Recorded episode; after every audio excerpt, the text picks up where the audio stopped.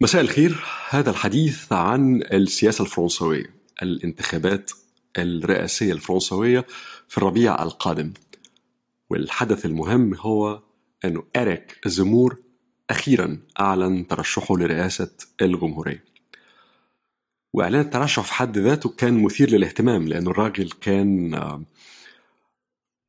يعني ترشح سينمائي أوي. الراجل كان قاعد في أوضة مميزة جدا، وراه مكتبة فيها أمهات، عدد من أمهات الكتب الشهيرة أوي اللي باين منهم يعني إضاءة خافتة كده دافئة للغاية، ببوز رئاسي جدا، بيقرأ من ورقة وبيرفع عينه للكاميرا بشكل ثقيل.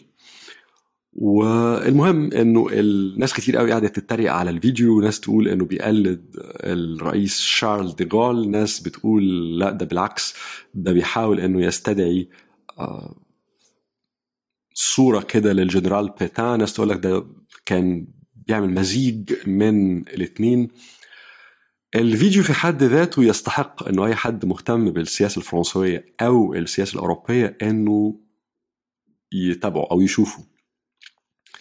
لكن بغض النظر عن الصورة السينمائية لترشح أريك زمور، المهم هو ما معنى هذا الترشح، تأثيره على الانتخابات.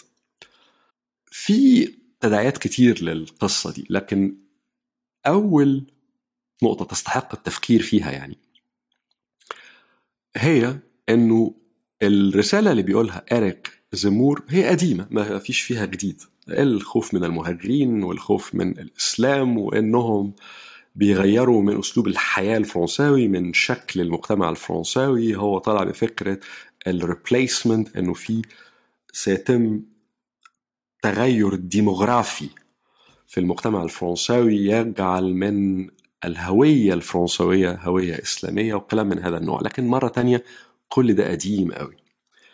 الشيء الوحيد الجديد في رسالة أريك زمور، وأنا في رأيي هي النقطة الأولى اللي تستحق التركيز عليها، هي فكرة التفرقة ما بين الجمهورية الفرنسوية وما بين فرنسا.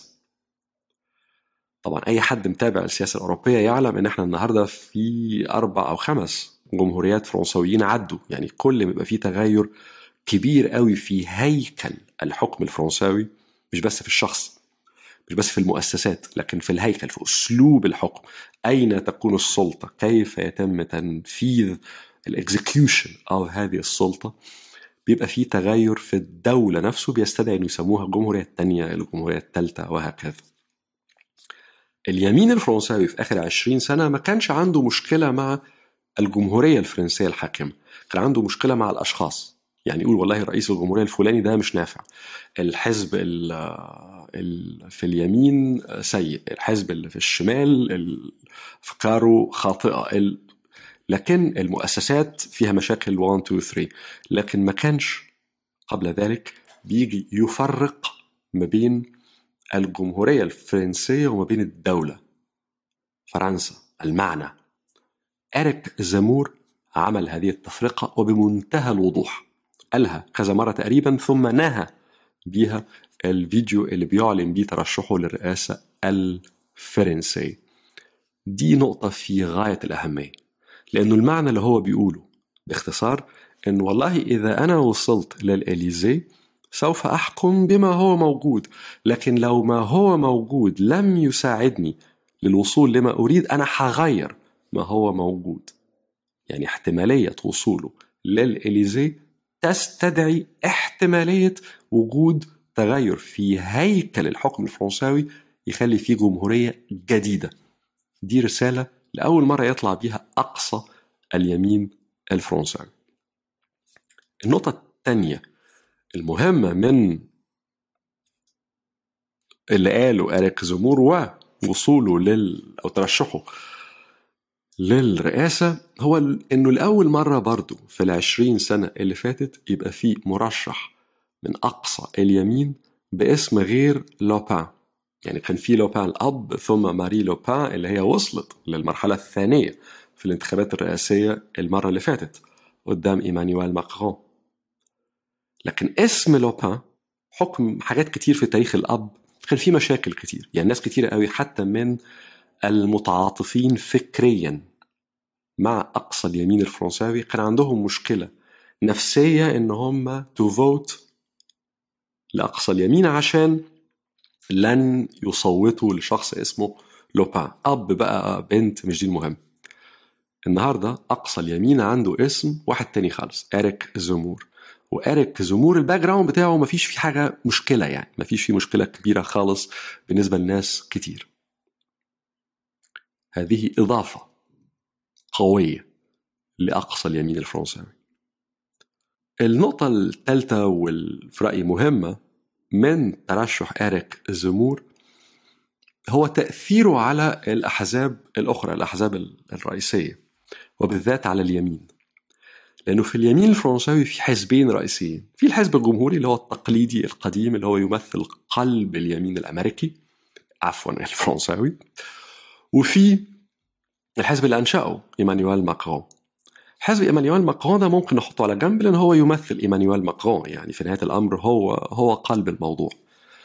فالتأثير بتاع أريك زمور على إيمانويل ماكرون أنا في رأيي الشخصي هو قابل للنقاش، لكن هو تحدي في نهاية الأمر. هذا الرجل بيتحدى المؤسسة الحاكمة، بيتحدى الأحزاب الرئيسية، وطبعا بيتحدى رئيس الجمهورية الحالي اللي هو إيمانويل ماكرون.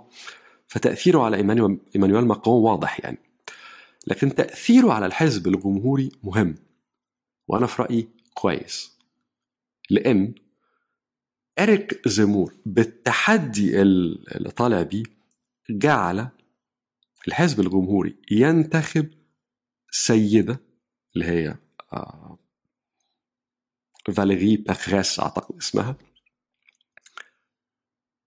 بيكريس أعتقد المهم يعني أنه ينتخب سيدة، والسيدة الباك جراوند بتاعها كويس جدا، عندها كاريزما، والصورة هي طالعة حقيقي من المؤسسة الحاكمة الفرنسوية لكنها وجه نسبيا جديد. أنا في تصوري أنه ناس كتير قوي من اللي في اليمين الفرنسوي ويمكن حتى اليسار القريب من الوسط اللي عندهم مشكلة كبيرة جدا مع إيمانويل ماكرون وعندهم تعاطف مع بعض الأفكار اليمينية، لكنهم مش مستعدين إن هم يذهبوا إلى تفوت إلى أقصى اليمين الفرنساوي. هيبقى في وجود فاليري بيكريس خيار جديد يخليهم يذهبوا لهذا الخيار، لأنهم غير قابلين إن هم يصوتوا من أجل إيمانويل ماكرون. ده تغير مهم قوي في السياسة الفرنساوية، لأنه تقليديا كان في آخر عشرين سنة أنه الأقصى اليمين الفرنساوي يذهب إلى رئاسة الجمهورية وأحيانا يصل زي المرة اللي فاتت إلى المرحلة الثانية، وساعتها يبقى أمام الناخب الفرنساوي خيار أنه أما والله أنك تذهب إلى أقصى اليمين وما يمثله، أو أنك تبقى مضطر تعمل فوت للشخص الآخر، لأنه قدر الغضب كبير أوي أوي في فرنسا. في ناس كتير خايفة أنه هذا الغضب يخلي ناس تقول أوكي أنا لن أصوت للشخص الآخر، لن أصوت لما هو موجود في السلطة، وتعالوا نجرب أقصى اليمين. وده حصل في أمريكا بوصول دونالد ترامب للرئاسة. لكن اللي عمله الحزب الجمهوري الفرنساوي أنا في رأيي كان كويس قوي، أنه قبل التحدي ولم يعطي رئاسته، ما خلاش المرشح بتاعه في انتخابات ربيع ألفين واثنين وعشرين للرئاسة هو مرشح تقليدي، لا جاب وجه جديد حقيقي عندها خبرة، لكن وجه جديد إلى حد كبير مش متأثرة بالمشاكل الكتير ومش واجهة تأخذ الغضب الموجود في الشارع الفرنساوي، وممكن قوي إن هي تكون بديل للاتنين، لإيمانويل ماكرون و لأريك زمور. فأول التداعيين لترشح أريك زمور أنا في رأيي فيهم مشاكل أو يستحقوا التفكير قوي كمان لأي حد مهتم بالسياسة الفرنساوية، لكن التداعي الثالث جيد وهو نوعية المرشح الذي اختاره الحزب الجمهوري أو الحزب اليمين الرئيسي في فرنسا.